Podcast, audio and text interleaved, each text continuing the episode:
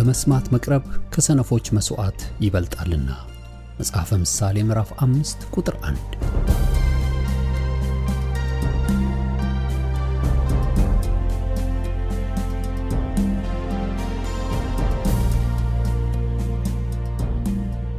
ይህን የእውነትና የሕይወት ድምፅ አገልግሎትን ለማድመጥ መቅረቦ ብልህነት ነው። ስለዚህ ጊዜውን ሰጥተው ለማድመጥ መወሰኖ ማትረፊያ ይሆኑሎታል። በዚህ አገልግሎት የእግዚአብሔርን ቃል ብቻ ይማራሉ። በተለያዩ ርዕሶች ላይ ውይይቶች፣ ጥያቄና መልሶችም ይካሄዳሉ። እርስዎ ከዚህ ቀደም በግል ጊዜው መጽሐፍ ቅዱሶትን ሲያጠኑ የተፈጠረቦት ጥያቄ ቢኖር በቃሉ ባለቤት በመንፈስ ቅዱስ አማካኝነት ምላሽን እንዲያገኙ ወደዚህ አገልግሎት ጥያቄውን መላክ ይችላሉ። የእውነትና የሕይወት ድምፅ አገልግሎት ከአጥቢያ አብያተ ክርስቲያናት ጋር በመተባበር የክርስቶስን አካል በቃሉ የማስታጠቅን አገልግሎት ለመስጠት በእግዚአብሔር ጸጋ ይተጋል። አሁን ለዛሬው ወደ ተሰናዳሉ የቃሉ ድግስ ልጋብዞ። መልካም የበረከት ጊዜ።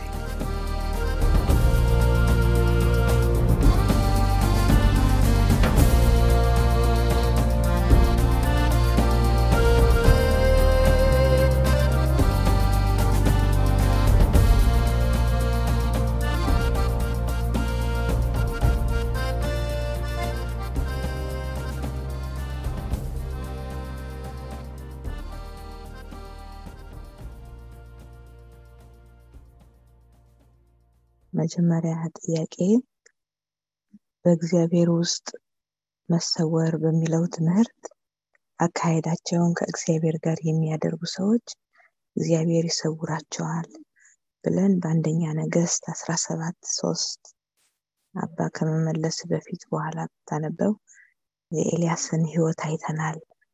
እግዚአብሔር ተደበቅ ብሎ እንዳለው እና ግን ደግሞ በአንጻሩ ያልተሰወሩ ነቢያቶችም አሉ።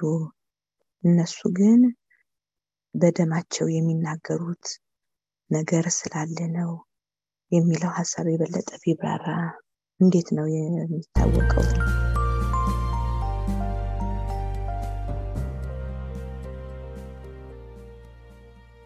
እሺ ጌታን እጅግ አድርገን እናመሰግናለን። አንዳንዶቹ በሞታቸው የሚናገሩ ሰዎች አሉ። በጽድቅ ኑረው የእግዚአብሔርን ቃል ተናገረው ዓለም አልተገባቸውም። በዓለም ተንከራተቱ፣ ቆዶ ሌጦ ለብሰው በመጋዝ ተሰነጠቁ፣ በእሳት አልፈዋል። አንዳንዶቹ ግን የእሳትን ኃይል የአናፍስትን አፍ በእምነት ዘግተዋል። እነዚህ በእምነት የዘጉት በእምነት ድል የነሱት ለእኛ ለእምነታችን ትምህርት እንዲሆነን ነው። እነዛም ደግሞ ዓለም አልተገባቸውምና በተናገሩት የእውነት ቃል በሞታቸው ምስክር የሆኑትም ለእምነታችን ሁለቱም ለእምነታችን መጽሐፍ ቅዱስ የህይወትን ዋጋ የማያስከፍል ከሆነ የሁላችንም የእድገት ደረጃ ኑሯችንን መስዋዕት እስከ ማድረግ እንጂ ህይወታችንን መስዋዕት እስከ ማድረግ አንሄድም። ለምን እንደዛ ላይ ነው። ነገር ግን መጽሐፍ ቅዱስ ከዛ ያልፋል። ስለዚህ አንዳንዶቹ በእምነት ድል የነሱ ሲድራቅ፣ ሚሳቅ፣ አብደናጎ እሳት ውስጥ ሆነው የእሳቱ ኃይል ጠፍቶላቸዋል። ሌሎቹ ደግሞ በእሳት ተቃጥለዋል። ሌሎቹ ከሰይፍ ስለት ከስለት ከሰይፍ በእምነት አምልጠዋል፣ እንደ ጴጥሮስም በአዲስ ኪዳን። ያዕቆብ ግን በሰይፍ ተቀልቷል። ስለዚህ ክርስትና ይሄ ነው፣ መስቀል ይሄ ነው ልንል አንችልም። መስቀል የተሰጠን መስቀል እግዚአብሔርን ልናስከብርበት የምንችል በልካችን የምንለብሰው ይሄ ነው። ሌላው ደግሞ ስለ እድገት ስንማር የምን መያዝ እንደሌለብን ተምረናል። ብዙውን ጊዜ ይቅር እንላለን፣ ግን አንተውም የመተው አቁሙም የለንም የሚለው ሀሳብ የበለጠ ቢብራራ። ምክንያቱም ሰው ይቅር ካለ እንዴት ነው መተው የማይችለው? ደግሞም ይቅር ማለትስ ነገሩን ፈጽሞ ላለማስታወስ ማለት ነው።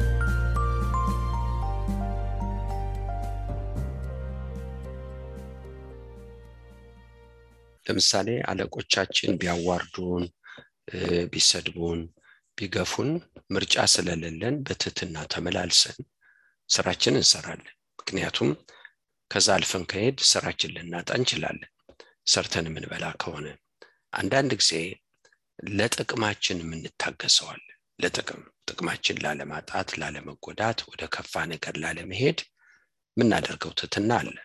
ውስጣችን ተቀብሎት አይደለም ግን ለመኖር ሰው ለመኖር ብሎ የሚችለው ማለት ነው። መጥፎ ነው ማለት አይደለም። ግን ልባችን ግን እግዚአብሔር ያውቀዋል። ልባችን የሚራገም የሚጠላ ሊሆን ይችላል። ክፉን የሚመኝ ሊሆን ይችላል ነገር ግን ጌታ ያስተማረን እኔ ትውት በልቤም የዋህ ነኝ ብሏል። እግዚአብሔር የሚያዩ የልቡን ነው።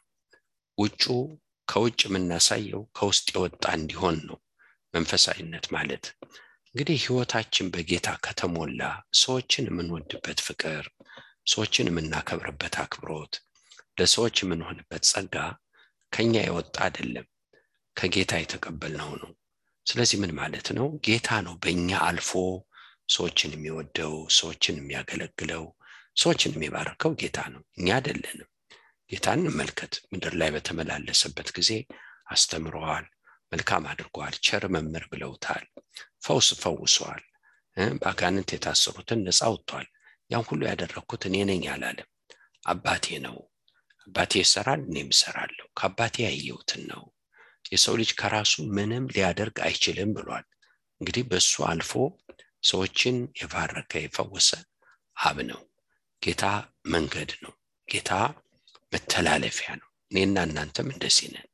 ሰው እግዚአብሔርን መንፈስ ሲሞላ ክርስቶስ ህይወቱ ሲሆን የማይችለው መቀየም ነው።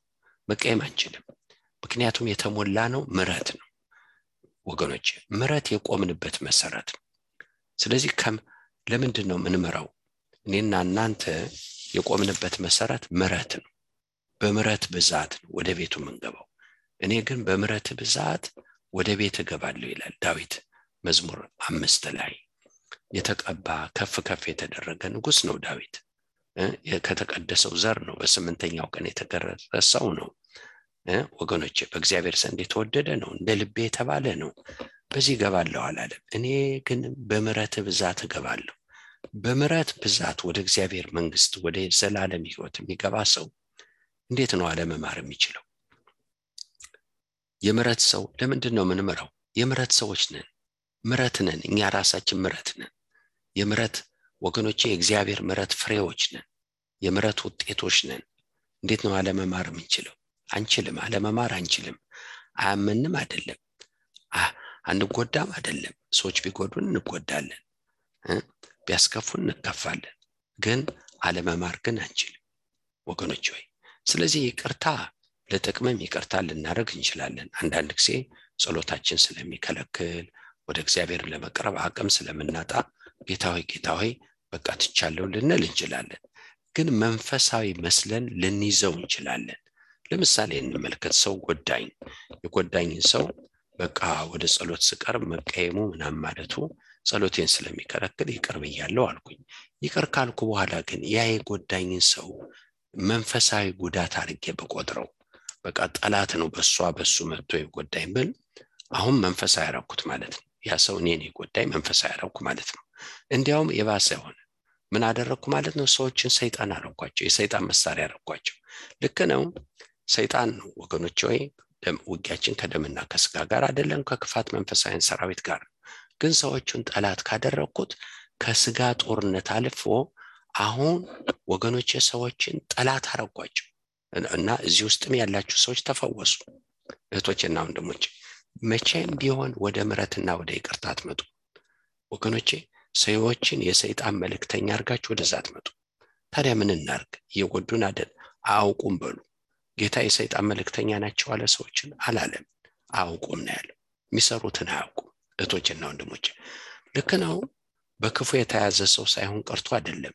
ነገር ግን ወገኖች ሰዎችን ወደ እግዚአብሔር ሰይጣን አድርገን ልንጸልይላቸው አንችልም። ንስሐ እንዲገቡ የምረት ልብ ሊኖረን አይችልም። እንዲያውም መንፈሳችን እንኳን እንዳይጸልይ እንዳንራራ ወገኖቼ በስጋ ያለውን ጦርነት መንፈሳዊ ያደረግ ነው ከሰው ጋር። ከሰው ጋር ነገራችሁ መንፈሳዊ ካረጋችሁት ወደ ፈውስ አትመጡ ኃጢአት እንደሰራችሁም አይታወቃችሁ ለምን? እውነት አድርጋችሁ ስለተቀበላችሁት ሳትን ማለት ነው። ስተናል። ወገኖች ወይ ስተናል። እለኛ ልጆቻችሁን ሰይጣን አድርገን ካየን ወገኖች ወይ ከሚስቱና ከባል ጋር ያለውን ጦርነት ሰይጣን አድርገን ካየን ሰዎቹን እንደ ሰይጣን ከቆጠርናቸው ምኑም አለንላቸው።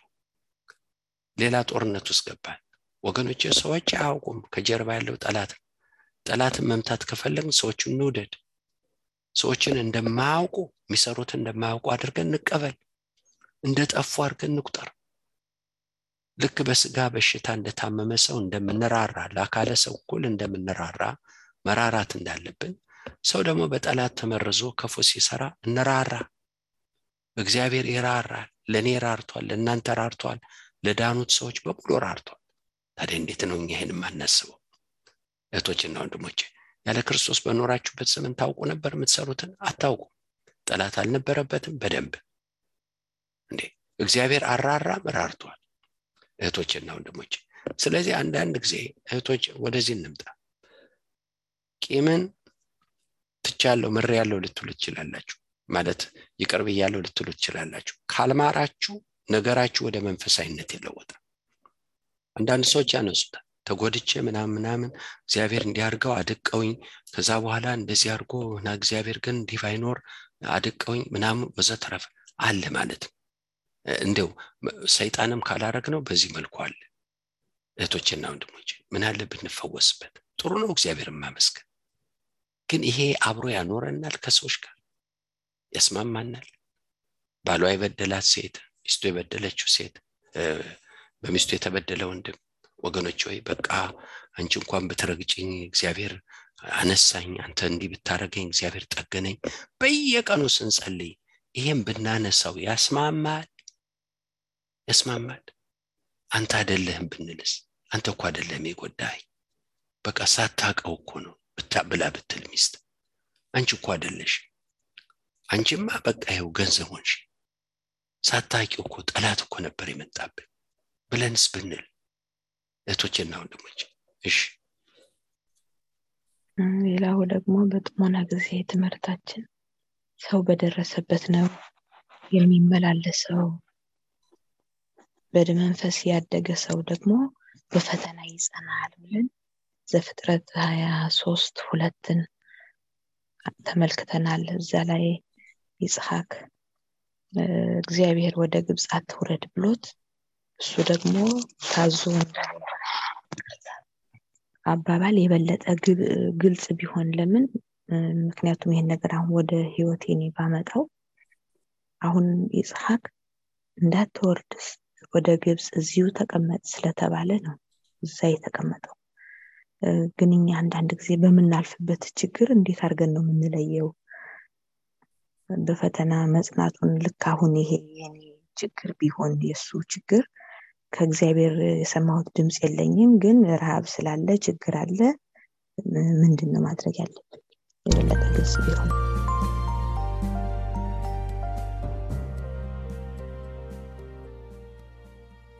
እሺ ጌታ እናመሰግናለን። ያው እንግዲህ ዘፍጥረት ምዕራፍ 26 ነው። ምዕራፍ 26 ቁጥር ሁለት እግዚአብሔር ለይስሐቅ ተገለጠለት ወደ ግብፅ እንዳይወርድ በዚህ ብትቀመጥ ባርካለሁ አለው። ሁለትና ሶስት ላይ ነው ያነሳሽው ሀሳብ ያለው። ወደ ሀሳቡ እንምጣ። ልክ ነው። አንዳንድ ጊዜ እንደ ባለ አይምሮ እናስባለን። እንደ ባለ አይምሮ sale የት ቦታ ወጣ ብለን እንቁላሉ ወተቱን ሌሎችንም ሌሎችን ነገሮች sale ቅናሽ የት ቦታ እንደወጣ መርጠን እንገዛለን። ይሄ ቅናሹን ብለን አንጸልይም። ምክንያቱም ለመንገዳችን ብንጸልይ ክፋት የለውም። sale ኡን ልግዛ ወይ አልግዛ ወይ ብለን ግን አንልም። ምክንያቱም እንደ ባለ አይምሮ እንድንኖር እግዚአብሔር ህይወታችን የምንመራበት አይምሮም ሰጥቶናል። ነገር ግን ውሳኔዎች አሉ። ምን ወስናቸው ትልልቅና ትንንሽ ውሳኔዎች። ለምንድን ነው ትልልቅ ውሳኔ? ትንንሽ ውሳኔም ስንወስን እግዚአብሔርን ማስቀደም ያለብን። ለምሳሌ እዚህ ችግር ተገጠመ። ለምሳሌ ራሱን ያዕቆብን እንውሰድ። ረሃብ መጣ ግብፅ ምግብ እንዳለ ሰማ ግብፅ ምግብ እንዳለ ሲሰማ ልጆቹን ገንዘብ አስይዞ ልኳቸዋል። ግን ግብፅ የሚጠብቀውን አላወቀም። እኔና እናንተ መፍትሄ ብለን ከዚህ ችግር እዛኛው መፍትሄ አለ ብለን ስናስብ አናቀውም እኮ ህይወት እኮ በአይምሮ እንዳሰብ ነው አይደለም። ህይወት የራሱ የሆነ ሚስጥር አለ ስንገባበት የምናየው ሚስጥር አለ ትዳር የሚሆን ወገኖቼ ሁለት ሰዎች ከውጭ በጮኝነት በዚህ በዛ በጋለ ሞቅታ ፍቅር ውስጥ ገብተው እኮ ሲገቡበት እኮ ህይወት ደግሞ ራሱን የቻለ ሌላ ምዕራፍ አለ። ወገኖቼ ያላነበብነው ምዕራፍ አለ። መጽሐፍ እጃችን ቢኖር ያነበብነው ምዕራፍ አለ ከፍተን የምናየው ግን ያላነበብነው ምዕራፍ አለ። እህቶችና ወንድሞች ህይወት ራሱን የቻለ ድብቅ ምዕራፍ አለው። የህይወት ድብቅ ምዕራፍ አለው ራሱን የቻለ። ያን የሚያየው እግዚአብሔር ነው። ስለዚህ መጸለይ ማለት እግዚአብሔር ያንን እንዲያስነብበን ማድረግ እህቶችና ወንድሞች ስለዚህ ነው እግዚአብሔር ፈርዖንን ሙሴን ወደ ግብፅ ውረዳል እና ህዝቡን ላድን ወርጃለሁ አለው። እሺ እንግዲህ ተስማማ ከእግዚአብሔር ጋር ሲስማማ እግዚአብሔር ድብቅ ምዕራፍ አስነበበው። ድብቁ ምዕራፍ ምንድን ነው ፈርዖን በቀላሉ አይለቃችሁ በጽኑ ክንድ ነው ይለቃችኋለሁ ሙሴ ገብቶበት ከምዕራፍ ምዕራፍ ያ ሲከፈት እየከበደው ሄደ። ህይወት የራሱ የሆነ ምዕራፍ ስላለው። ወገኖች ወይ ልንጸልይ ይገባል። ከዚህ ተነስቼ እዛ ከተማ ልቀይር። ከዚህ ቤት እዚህ ሰፈር በቃ ይጮህብኛል። ሙዚቃውን ሌሊቱ ሙሉ ሲያስጮት ነው የሚያድሩ ተኝተን ማደር አንችልም። ልጆቻችን ማጥናት አልቻሉ ትክክለኛ ሀሳብ ነው። ትክክለኛ እይታ ነው። ነገር ግን የት ጋር ነው የምንሄደው? ኦ እዛ ሰፈር በጣም ጸጥታ ነው ጥሩ ነው። ግን ይሄ ጸጥታ ይቀጥላል። ለምን? ህይወት የራሱ የሆነ ድብቅ ቻፕተር አለው። ይቀጥላል ያ ጸጥታ። ወገኖች ዋስትና አለው? የለውም። ለዚህ ነው መጸለይ ያለብን። ወገኖች መጸለይ ያለብን ለዚህ ነው። እግዚአብሔር እናመሰግናለን። አንዳንድ ምስክርነቶች ሰምተናል።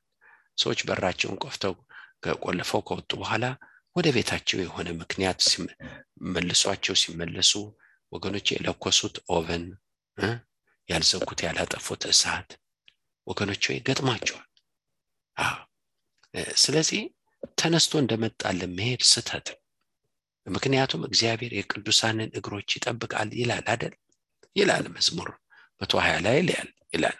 ከዛሬ ጀምሮ እግዚአብሔር መውጣትና መግባትን ይጠብቃል ይላል። እግዚአብሔር እንዲህ አይነት ዋስትና ከሰጠ ጠብቀኝ አይባልም ሽንኩርት ለመግዛትም መውጣት እግር እኮ ነው የሚራመደው። እህቶችና ወንድሞች ጌታ ሆይ በስማ አውጣኝ በስማ አግባኝ ማለት እኮ መልካም ከጌታ ጋር መራመድ መልካም እኮ መንገዱን እየተራመዳችሁ መሄድ። ስለዚህ መጸለይ አለብን መጠየቅ አለብን። እኛን የሚያኖረን ጌታ ነው። ምናልባት አንዳንድ ጊዜ እዚህ የነጠፈው ነገር እግዚአብሔር ለእኔ የሚሰጠው ምንጭ እንዲከፈት ሊሆን ይችላል። በቆምኩበት የሚደርቀው እሱ የሚሰጠኝ ምንጭ እንዲከፈት ይሆናል። ወገኖች ሆይ አንዳንድ ጊዜ የእኛ ነገር ካልነጠፈ የእሱ ነገር አይከፈትም። አንዳንድ ጊዜ ለዚህ ሊሆን ይችላል። አንዳንድ ጊዜ ደግሞ ከዚህ ከደላኝ ቦታ እሱ ወዳየልኝ ቦታ ሊያንቀሳቀሰኝ ሊሆን ይችላል። የቱና የቱ ይሁን እኛ እናገም እሱ ግን ያውቃል።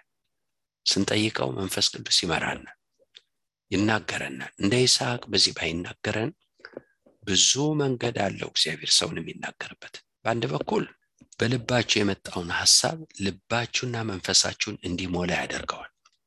ለምን? መፈለግንም ማድረግንም በሰው የሚሰራ እግዚአብሔር ነው።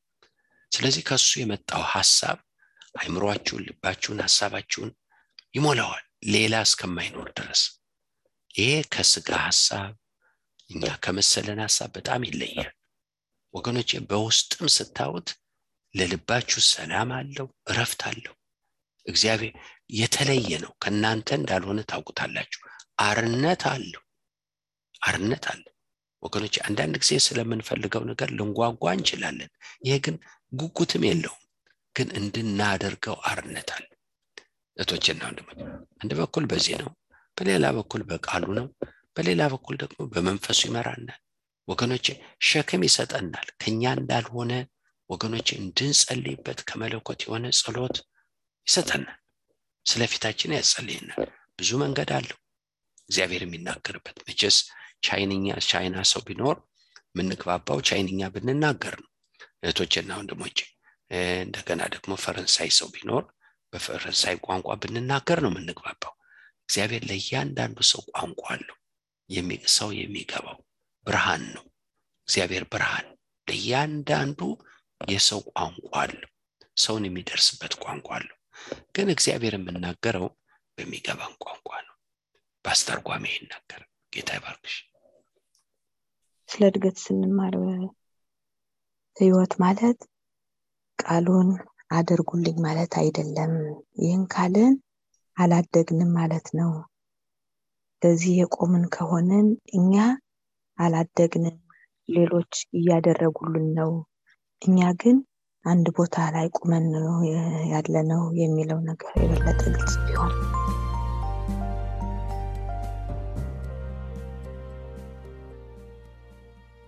መቼም የሚጠብቅ ሰው ያላደገ ሰው ነው።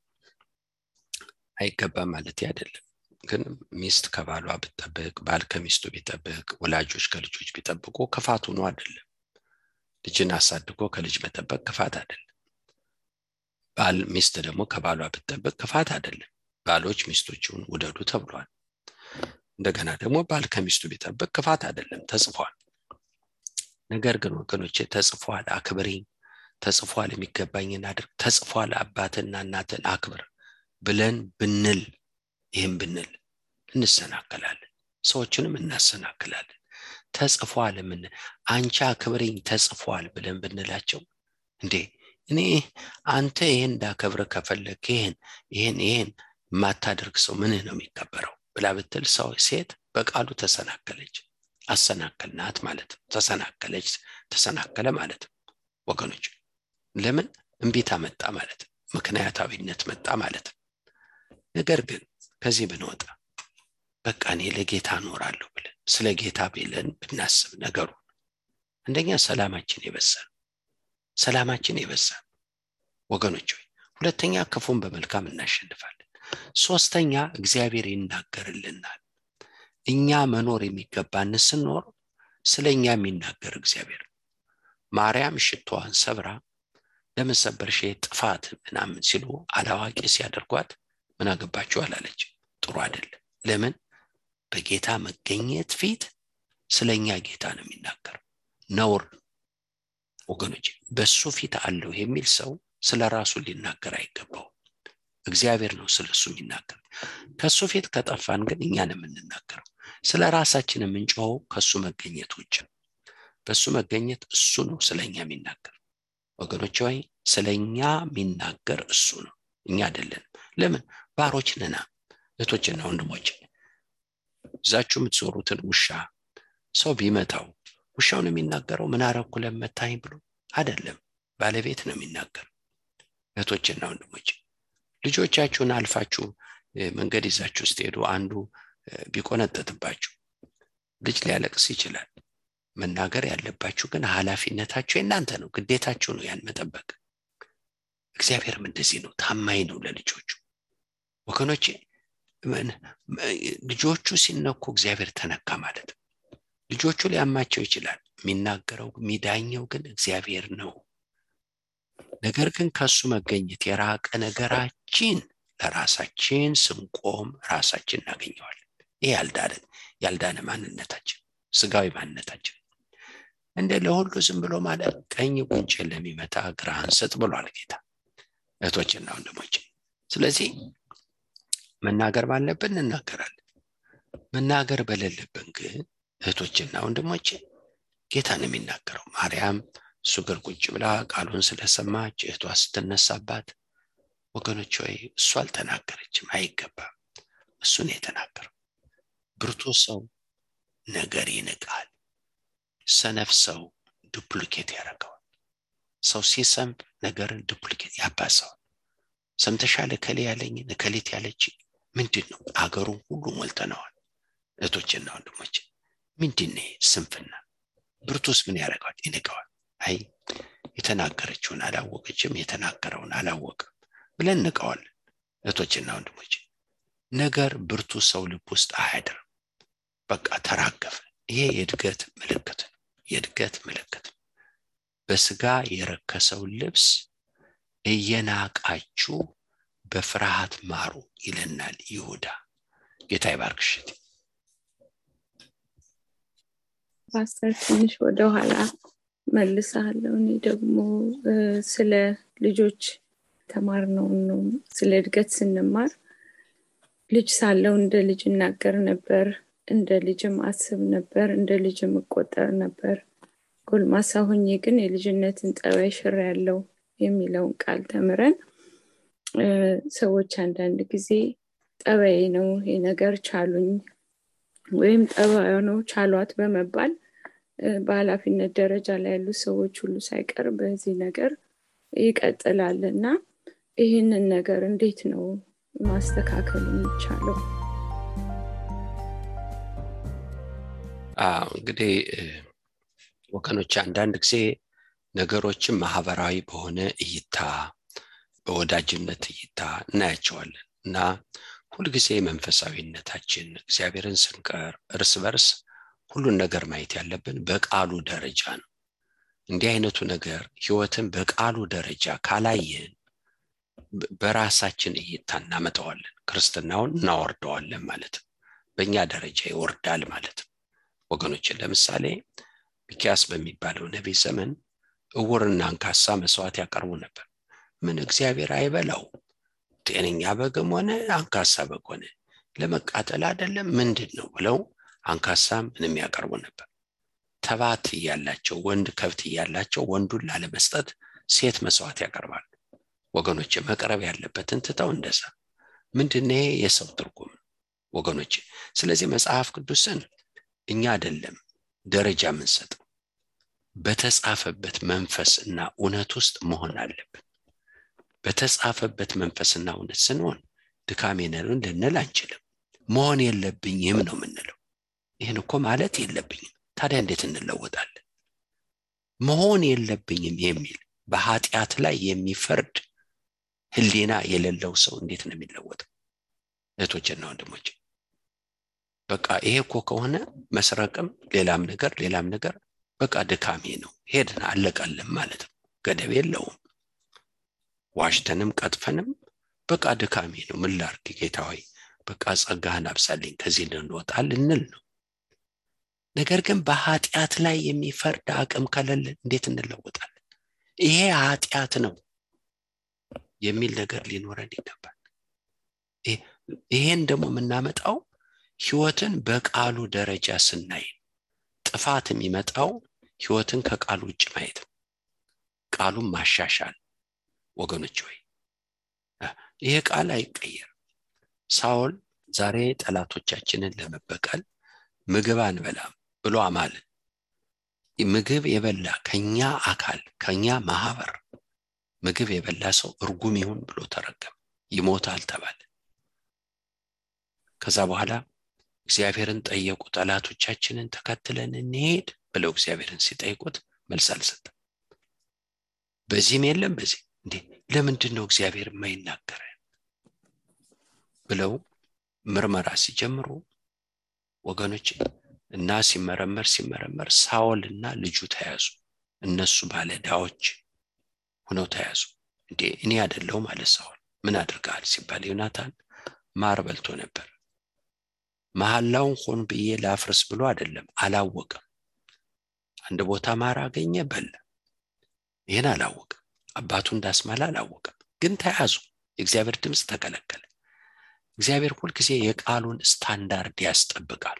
ምንም ይሁን ምንም በቃሉ ላይ እግዚአብሔር አይደራደር። ቃሉ ማለት ራሱ ማለት ነው። ንጽህናው ቅድስናው ታማኝነቱ ማለት ነው።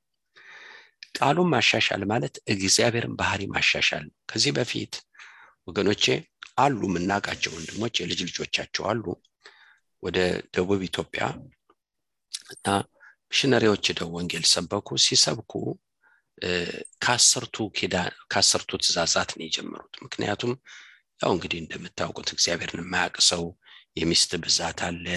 እንደገና ከሚስት አልፎ ቅምጦች አሉ። በዚህ ያለ በዛ አለ። ልክ ብሉ ኪዳን እንደምናየው ዘመን አለ። ከዛም በከፋ እና እነኚህ ሰዎች ያንን ለማጽዳት በአስርቱ ትእዛዛት ጀመሩ። ከዛ በኋላ ይሄ የተሰበከላቸው ሰዎች ሽማግሌ መረጡ። ሽማግሌ መርጠው ወደ ሚሽነሪዎቹ ሰው ላኩ። የላኩት ምንድነው? ይሄ አስር ትእዛዝ የሚባለው በስቶብናል እና ስምንቱን ቀንሱ ሁለቱም ብቻ እንድንጠብቅ ይሁን። አለበለዛ ያ የነገራችሁን አብና ወልድ ያላችሁት ሁለቱ ብቻ ሊቀሩ ነው። ሰው አይገባም ይህን ካልቀነሳችሁ ብለው ሽማግሌ ላኩ። ነጮቹ ደነገጡ። እንደ ይህን እኮ እኛ ልናሻሽለው አንችልም እግዚአብሔር ነው ያለው ዛሬ ያን እንደ ታሪክ አድርገው ያወሩታል። ግን ሽማግሌ የተላከው በትክክል በስቷል አስርቱ ትእዛዝ ይቀነስልን እህቶችና ወንድሞች በብሉ ኪዳን የሰሙትም ሰዎች ይህም ብለዋል። የእግዚአብሔርን ቃል ሲሰሙ እግዚአብሔርን ለምነዋል። በቃ እግዚአብሔር ወይ ከዚህ አልፋ አትናገር። የተናገርከውን ቀንስ ሳይሆን አይጨመርብን። የሰማነውን መኖር አንችል እህቶችና ወንድሞች እግዚአብሔር ቃሉን በማስከበር ወገኖች ወይ መንፈሱን ልኳል ስለዚህ ሳውልና ልጁ ተያዘ። ሳውል ምን አለ? ዮናታን ትሞታለ አዝናለሁ እርግማኑ ያገኛል። አለበለዛ ወደ ህዝብና ወደ ቤቴል ይገባል ህዝብ አዳነው ይላል።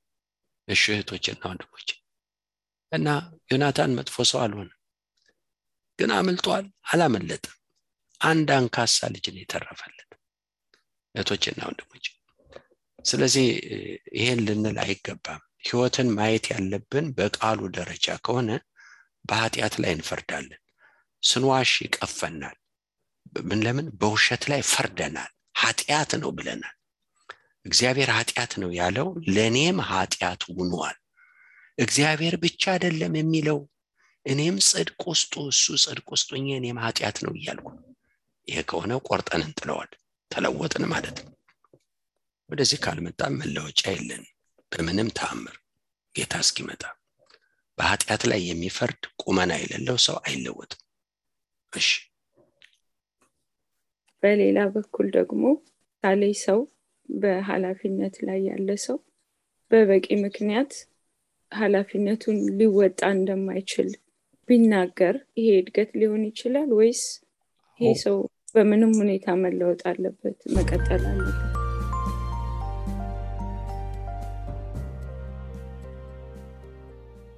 እኔ አልበቃም ማለት ይሄ ስታንዳርድ ሊኖረን ይገባል። ማለት የጽድቅ ደረጃ ሊኖረን ይገባል።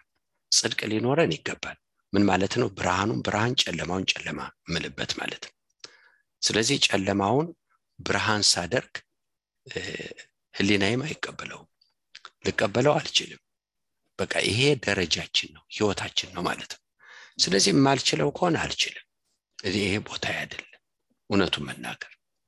አለበለዚያ ግብዝ ሆን ማለት ነው። እንደው እግዚአብሔር ይረዳናል። የሌለንበትን ካለን አዎ ከሌለን ግን እንደሳ ጥሩ አይደለም።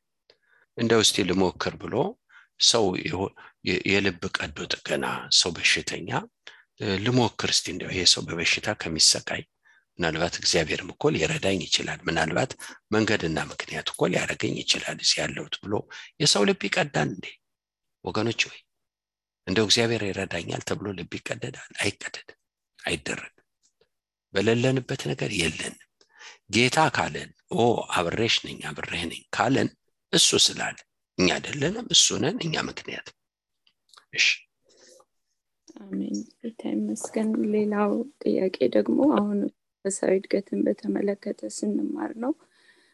በእግዚአብሔር ላይ የተደገፈ ህይወት እንዲኖረን ስንማር ያደገ ሰው ከሁኔታዎች አልፎ የሚመለከት ባልተስተካከለ ባልተሳካ ነገር ሁሉ ላይ ጌታን ማየት ስንችል ነው። እና ለዚህ ምሳሌ የተሰጠን መርዶኪዎስ ቢደነግጥም ልብሱን ቢቀድም እንኳን መዳን እንዳለ እንዳሰበ እንደውም አስቴርን እንዳሳሰባት አይኗ ከመከናወኗ ከስኬቷ በላይ እንዲከፈት እንደረዳት ነው። እና ስለዚህ በተቸገርን ሰዓት ብቻ ሳይሆን በተሳካልንም ጊዜ የተከፈተ አይን ሊኖረን ይገባል ማለት ነው። የእግዚአብሔር ሀሳብ እንደሆነ በዛ ቦታ ያስቀመጠን እኛን ለምን እንደሆነ እንድናውቅ ይገባል ማለት ነው።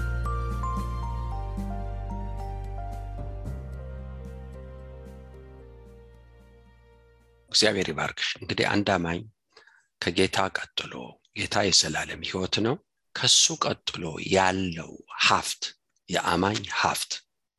አማኝ አለኝ የሚለው ሀፍት። ወገኖች አንዳንድ ጊዜ ለአደጋ ጊዜ ለአስቸኳይ ጊዜ ብሎ ሰው በጎን ትንሽ ፍራንክ ያስቀምጣል። ድንገተኛ ነገር ካለ ለመጠቀም ወገኖች እና ላለመቸገር ማለት ነው። እና አንድ አማኝ ያለው በኪሱ የተቀመጠ የችግር ጊዜ የአደጋ ጊዜ የፈተና ጊዜ ወገኖች ወይ ሀብት የእግዚአብሔር ባህሪ እግዚአብሔርም በእግዚአብሔርነቱ ያወቀው ባህሪ ነው። እህቶችና ወንድሞች ይሄ ነው አንዱ ትልቁ ሀብት። ይሄ ጨለማ በሆነ ቀን ግራ በሚያጋባ ቀን የሚያቆማችሁ ይሄ ነው። ጌታ አይተወኝም ለምን? እንዴት አድርጎ እግዚአብሔር ይተዋል? ለዘላለም ኪዳን ጠርቶኛል። እንዴት ብሎ ይተወኛል? ጌታ አይጥለኝም። ለምን ባህሪው አይደለም። መጣል ባህሪው አይደለም። መተው ባህሪው አይደለም። ቃሉን ማጠፍ ባህሪው አይደለም። የተናገረውን መሰረዝ ባህሪው አይደለም። እሱ የተናገረውን የማያደርግ ሰው አይደለም። እነዚህ የእግዚአብሔር ባህሪ ሀፍቶች ወገኖች ወይ ካፒታላችን ነው። ሰው የእግዚአብሔር ባህሪ ከሌለው ካፒታል የለው ችግር ችግር አለበት። በህይወት ብቻ አይደለም የምንኖረው ደግሞም በተቀማጭ ጸጋ ነው የምንኖረው ይሄ በውስጣችን የተቀመጠ deposit የሆነ preserve የሆነ ጸጋ ያስፈልገናል። ያ ጸጋ ባህሪው ይሄ ባህሪ የሌለው ሰው ቁንጽል ነው። እህቶችና ወንድሞቼ ምንድን ነው አሁን ደስ ሲለው እግዚአብሔር በጣም መልካም ነው። ለምሳሌ የእስራኤልን ህዝብ እንመልከት። ከግብፅ ወጡ። የእግዚአብሔር ባህሪ ሀፍት አልሆነላቸው። ስለዚህ ውሃ ሲጠፋ ልንጠፋ ነው ይላሉ። የሚያስቡት ምርር ብለው እግዚአብሔርን በመጨረሻውን ቃል ነው የሚናገሩት። የመጨረሻ እንዴ ሊፈትነን ይሆን እንዴ? ምን ልንማር ነው? አይደለም። ሊያጠፋን ነው? ከግብፅ ያወጣን? እዚህ ለዚህ ነው ያመጣን? የመጨረሻውን ቃል ነው የሚናገሩት። እግዚአብሔርና ሙሴን ሲናገሩ ቃል መርጠው ነው የሚናገሩት። ለምን? ሀፍት የላቸው። ነገር ግን ካሌብ እንመልከት። ካሌብ ወደ ከሌሎቹ ወገኖች እያሱም አለበት አስር ሰዎች ጋር ሊሰልሉ በሄዱ ጊዜ ረጃጅም ሰዎች አይተዋል። ቁመተ ረጃጅም ሰዎች ደንግጠዋል። እንደዚህ አልጠበቁም። ነገር ግን ምን አለ? ወገኖች ይህ ያለው እግዚአብሔር አይለወጥም። እግዚአብሔር በባህሪው እንዳለውን እንደ ቃሉ ነው እሱ ታማኝ ነው። ይህ ሀፍቱ የሆነ ሰው ምን አለ? ልክ ነው። ቁመተ ረጃጅም ሰዎች አይተናል ግን ጥላ የላቸው። አምላካችን እንዳለን ምድሩን ይሰጠናል ቃሉን አያጥፍም። እንዴት አድርጎ እግዚአብሔር ይዋሻል? አይዋሽም። ይህ ሀፍት ነው። ይሄ የሌለው አማኝ ወገኖች ወይ ራቁት ህይወት ብቻ ስላለን አይደለም እንተርፈው ይህ ሀብት ስላለን። አምላክህን ማወቅ። ታውቁታላችሁ አምላካችን? አንዳንድ የምታውቋቸው ሰዎች አሉ። ለምሳሌ ብትልኩት ቁም ነገር የሌለው ሰው አለ። ታማኝ ያልሆነ ነገርን አቅሎ የሚመለከት እናንተ አክብዳችሁ የነገራችሁትን የሚያውቃል። ወገኖች በተመቸው ቀን የሚያደርግ ባልተመቸው ጊዜ ደግሞ ግድ የሌለው። ይህን ሰው ስታማክሩ ባህሪውን ስታውቁ ትጨነቃላችሁ። ለምን ስለምታውቁት? ታማኙን ሰው በነገራችሁ ታርፋላችሁ። ለምን? የምታውቁት አንድ ነገር አለ። ታማኝ ስለዚህ ነው ዳዊት አቢሶሎም ጋር ጦርነት ሆኖ ወገኖቼ ማማ ላይ ሆነው የሚጠብቁ ሰዎች ሰው ሲመጣ ያለው ይለውታል ምን አይነት ሰው ነው? አካሄዱ እከሌን ይመስላል? ኦ እከሌ እሱ መልካም ሰው ነው። መልካም ወሬን ያመጣል። እከሌ ክፉ አውሬ አይደለም። okay እሺ ይላሉ። ከወዲህ ያውቋቸዋል። እህቶችና ወንድሞች እግዚአብሔርን ደግሞ ልናውቀው ይገባል። ትልቁ ሀብታችሁ እሱ ነው። ታውቁታላችሁ ወይ? ታማኝነቱን ታውቃላችሁ? ወገኖች ወይ እንዳለው መሆኑ ይታወቃል ይህ ሀብት ካለን ቆመን እንገኛለን። እህቶችና ወንድሞች ስለዚህ ነው ኤልሳዕ ያለው። ሶርያውያን መጥተው ሲከቡት ግያዝ አይቶ ወየዋል በቃ ይሄ የቀን ቀን ነው። ያ ግን no አለው። እንዴት ብሎ ይተውናል እሱን አገልግለን ድምፁን እያሰማን እንዴት ነው የሚተወን? አይተወን ታዲያ ምንድን ይሄ መከራ? ክንዱን ሊያሳየን ታማኝነቱን ሊያሳየን ከኛ ጋር ያለው ከእነሱ ጋር ካሉት ይበልጣል። ይሄ ነው ሀብት። ወደ ቤቴል የተላከ ነቢ ነበር። ወገኖች ወይ ከይሁዳ ለዮራብ ነው የተላከው።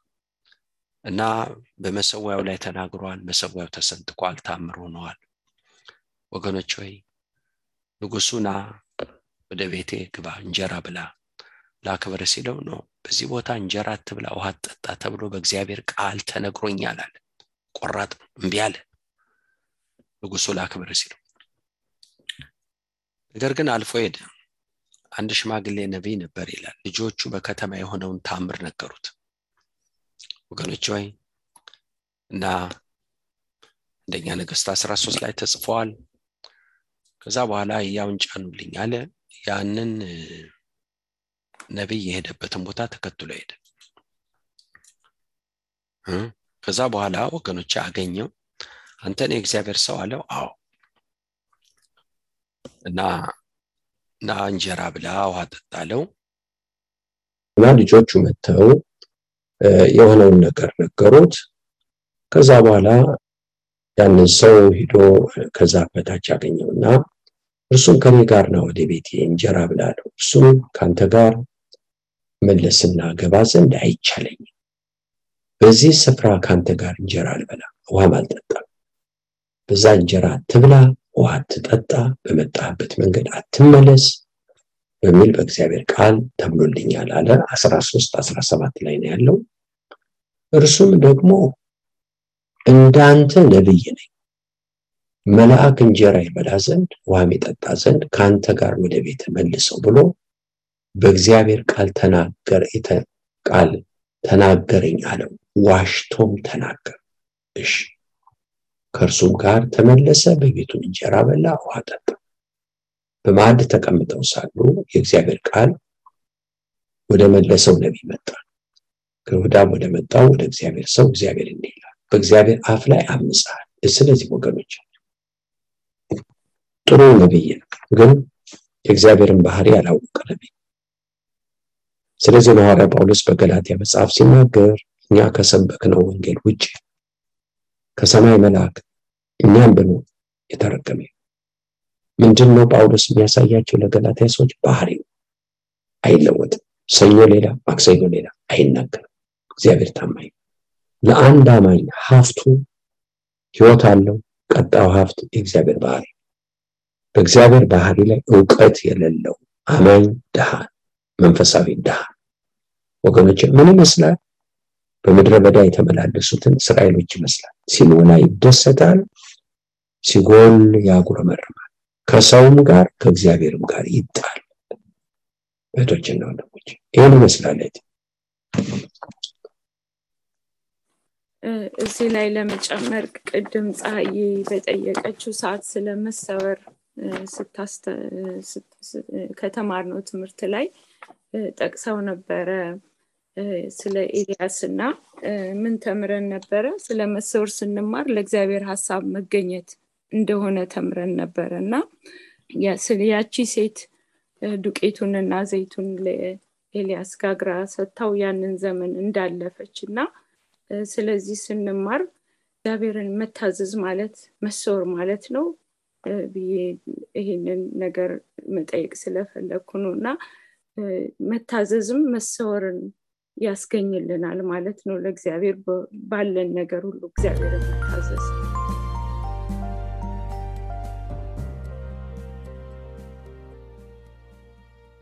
ምሳሌ እሺ ብትሉ ለእኔ የምትታዘዙ የምድርን በረከት ትበላላችሁ ይላል።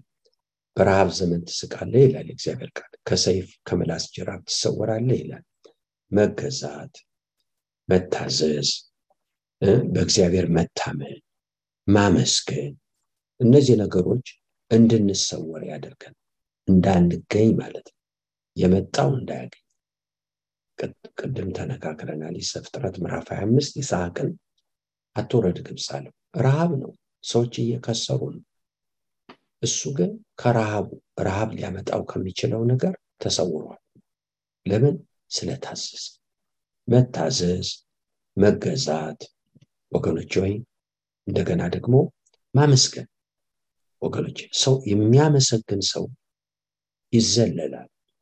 ወገኖች ምክንያቱም ማክበር ነው። እግዚአብሔርን ማክበር እግዚአብሔርን ጻድቅ ማድረግ ሰው እግዚአብሔርን ሲያመሰግነው ጻድቅ እያደረገው እውነተኛ እያደረገው ስንጸልይ አይደለም። እግዚአብሔርን እውነተኛ ጻድቅ እያደረግ ነው ያለን ስናመሰግነው ግን ትክክል ነህ ጻድቅ ነህ ታማኝ ነህ እውነተኛ ነን እያለ ወገኖች እንደ እግዚአብሔርነቱ ምላሽ መስጠታችን የሚታወቀው በጸሎታችን ሳይሆን በምስጋናችን ወገኖች። ስለዚህ ጸሎት ጸልየን ካልተመለሰ ልናጉረመርም እንችላለን፣ ተስፋ ልንቆርጥ እንችላለን፣ ጸሎት ያልተመለሰም። ነገር ግን ስናመሰግን ከጸሎት ያለፈ ምስጋና ማለት እግዚአብሔርን በማንነቱ መቅረብ ማለት ነው። ወገኖች ሆይ ጸሎት ማለት በምንፈልገው ወደ እግዚአብሔር መቅረብ ማለት ነው። ሁለቱ ትልቅ ልዩነት አላቸው። ስለዚህ ነው መጽሐፍ ቅዱስ መዝሙር 53 ወገኖች ቁጥር 49 ምስጋና የሚሰዋ ያከብረኛል ይላል። እግዚአብሔርን ማዳን የማሳይበት መንገድ በዛ አለ ብሎ መጽሐፍ ይናገራል። ወገኖች ጌታን እጅግ አድርገን እናመሰግናለን። ስለዚህ አንቺ እንዳልሽው መታዘዝ ቅርታ መዝሙር 50 ቁጥር 23 መዝሙር 50 ቁጥር 23 ነው። በቅንፍ 49 ምስጋና የሚሰዋ ያከብረኛል። የእግዚአብሔርን ማዳን ለእርሱ የማሳይበት መንገድ በዛ አለ። ስናመሰግን በማንነቱ እየቀረበ ወገኖች እና እንጠበቃለን፣ እንሰወራለን፣ ክፉ ያገኘ እግዚአብሔር ይባርክሽ። እሺ ወገኖች ወደ አነሳናቸው ጠቃሚ ሀሳቦች እንምጣ። በመጀመሪያ በቀረበልን ካልማርም ይቅር ልንል እንችላለን። ነገር ግን ሰዎች የበደሉን በደል መንፈሳዊ አድርገን ሰይጣን አድርገን ወደዛ አልፈን ከሄድ አንፈወስ። መንፈሳዊ ያደረግነው ነገር ማለት እውነት ያደረግነው ማለት ነው። እህቶችና ወንድሞች ታዲያ እንዴት ነው ሰው እየበደለ ይህን እያደረገ ማን እናድርገው ልንል እንችላለን። ያላወቀ ሰው አለማወቁን ጠላት የሚጠቀምበት ሰው ታዲያ እንዴት እንራራለን? ታዲያ እንዴት እንጸልያለን? ታዲያ እንዴት ሰዎች ወደ ንስሐ ይመጣሉ? ወገኖች ሰይጣን ካረግናቸው ወደ ንስሐ ይመጣሉ። የመጸለይ አቅም የለንም። ኖ መንፈሳችን ተዘግቷል። ጠላት አድርጎ ቆጥሯል። እህቶችና ወንድሞች በዚህ አደጋ ውስጥ ያላችሁ ተው፣ መጽሐፍ ቅዱሳዊ አይደለም። መጽሐፍ ቅዱሳዊ አይደለም ወገኖቼ። ስለመሰለን ሁሉ ነገር መንፈሳዊ ነው ማለት አይደለም። እህቶችና ወንድሞቼ ከዚህ ውጡ፣ በቃ ማሩ፣ ተው። መንፈሳዊ ወገኖች አይደለም። እንደ ጌታ ይሁዳን ዲያብሎስ ብሎት እሱ ጌታ ነው፣ እኛ እሱን አይደለም ወገኖችን። ጳውሎስ ሰዎችን ሰይጣን አለ አላለም። ጴጥሮስ አለ አላለም። እህቶችና ወንድሞቼ በዚህ በሽታ ውስጥ ያላችሁ ተፈወሱ።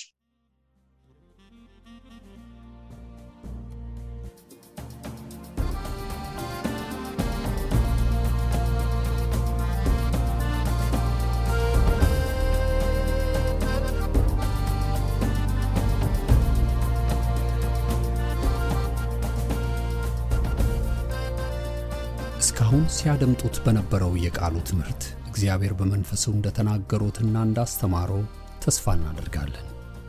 ለእውነትና የሕይወት ድምፅ ማንኛውም መንፈሳዊ ጥያቄ ቢኖሩ ወይም የምክር እንዲሁም የጸሎትን አገልግሎት ቢፈልጉ ለአሜሪካን አገር 215 782 08 48 ለካናዳ ደግሞ 647 510 49 19 በሚሉ ስልኮች ቢደውሉ ጌታ ጸጋውን እንዳበዛልን ልንረዳዎ ፈቃደኞች ነን። እግዚአብሔር ይባርኮ።